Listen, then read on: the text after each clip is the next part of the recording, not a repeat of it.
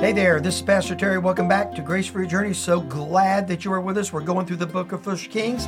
What an unbelievable story it is. Listen, if you like intrigue, if you like suspense, if you like tragedy, if you like triumph, the books of First and Second Kings are for you. And so we're going through the story, just telling you the story as it appears in the Bible, learning and and really uh, pulling out the principles that are clear within the Scripture, so we can live better and walk closer to the Lord in the days ahead. So we're in first Kings chapter 4. We're at the end of the chapter. Here's what's gone on David was king, he's died. Solomon is now king in his place. Solomon went through a period of time where he had to get rid of some folks. now, if you were with us, you know he did that a couple different ways, right? Some he fired and some he sort of retired, if you know what I mean, right? So he did that. Then he came to the point where God asked him what he wanted. He said, Solomon, I'll give you anything. What do you want? He said, God, the job you've given me is so big. I need your wisdom to lead your people because the job is massive. And so God rewarded him by saying, okay, Solomon, because you didn't ask for things for yourself, money, stuff, and things, right? Armies, weaponry, wealth. He didn't ask for any of that. You asked for what it would take to lead my people well. He said, I'm going to give you wisdom like no other person's ever had before you, and no one will have after you. And because you didn't ask for those other things, I'm going to give those to you as well. So Solomon received that wisdom. And so in chapter 4 here at the end, we're given some details on the wisdom that he received and how great it was. So let's pick up and see what's going on. Now, just prior to this, remember, he assembled his cabinet right? People he could trust, because here's what we know the people you put around you determine how far and how high you can go. That's true in management, that's true in business, it's true in church, it's true in life. The people that surround you help you go where you need to, or they keep you where you don't want to stay. And so Solomon put around him some great people. And so he did that. Then the second thing he did is he um, delegated out to 12 different groups responsibilities for taking care of his people, his house, his table, if you will, the direct people, the people that directly reported to him. So, so he's he's shown already unbelievable leadership. Surrounded himself with good people. The power of, of effective management is delegation. He's done that. And now look at what God says about Solomon and his wisdom and, and how he dealt among people. This is what the Bible says.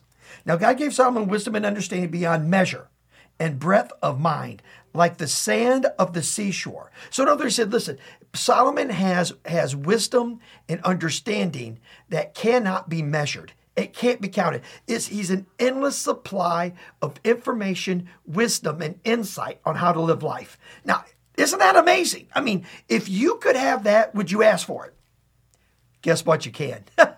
the book of James says if anyone lacks wisdom, if you're lacking in wisdom, ask God, and God will give to all people freely and hold nothing back. You can get wisdom today. You can get understanding today. God promises in the book of James to give it to you. Now, will you be as smart as Solomon? Uh, I'm voting maybe you might fall a little short on that one, but you'll have unbelievable wisdom to get through what you're going through. So here's what he says. So that Solomon's wisdom surpassed the wisdom of all the people in the east and all the wisdom in Egypt. Now, Egypt was a place at this point historically where everyone went for wisdom. If you wanted wisdom, if you wanted depth of understanding and knowledge, you went to the wise men and the religious leaders of Egypt. Well, Solomon comes on the scene and already surpasses them. And so the Bible goes on and says this For he was wiser than all other men wiser than Ethan, the Ezrahite, and Herman, and Heman, and Chalcol, and Darda, and the, who are the sons of Mahol. And his fame was in all the surrounding nations. Now, here's what you got to know.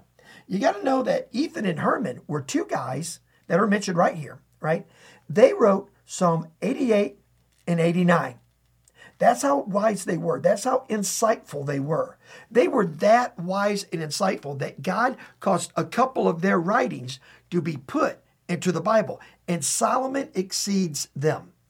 Look what else it says. That his fame was, was known in all the surrounding nations. As a matter of fact, we know that Queen Sheba of Ethiopia would eventually travel to Jerusalem to witness the wisdom of Solomon. Now it's rumored, we don't know this for sure, that they became romantically involved there was a child involved, and that when when the nation was falling and the ark was eventually um, suspect, thousand or so years later, that the Ethiopians came and took the ark. And there's a theory now that the ark resides in Ethiopia today.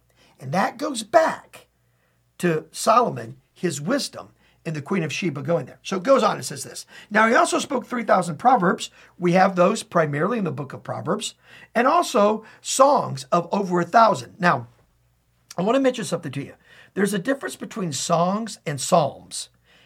Solomon's father David wrote psalms, and we have the book of Psalms where David wrote.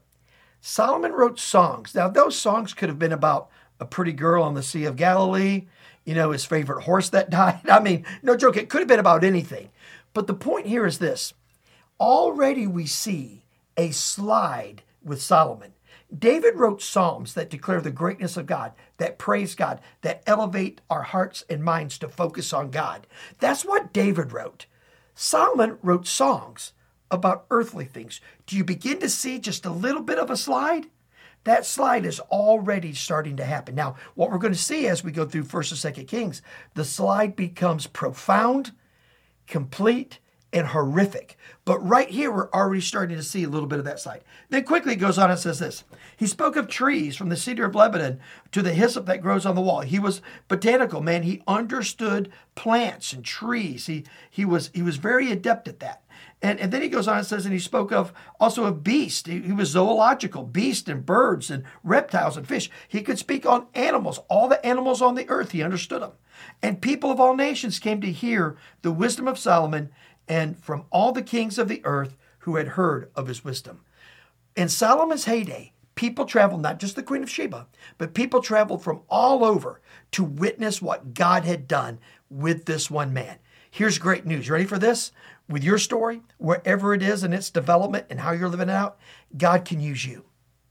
God can begin to empower you with wisdom. Just ask. If you want wisdom to do His work, His way, among His people, for His kingdom, you will get a yes.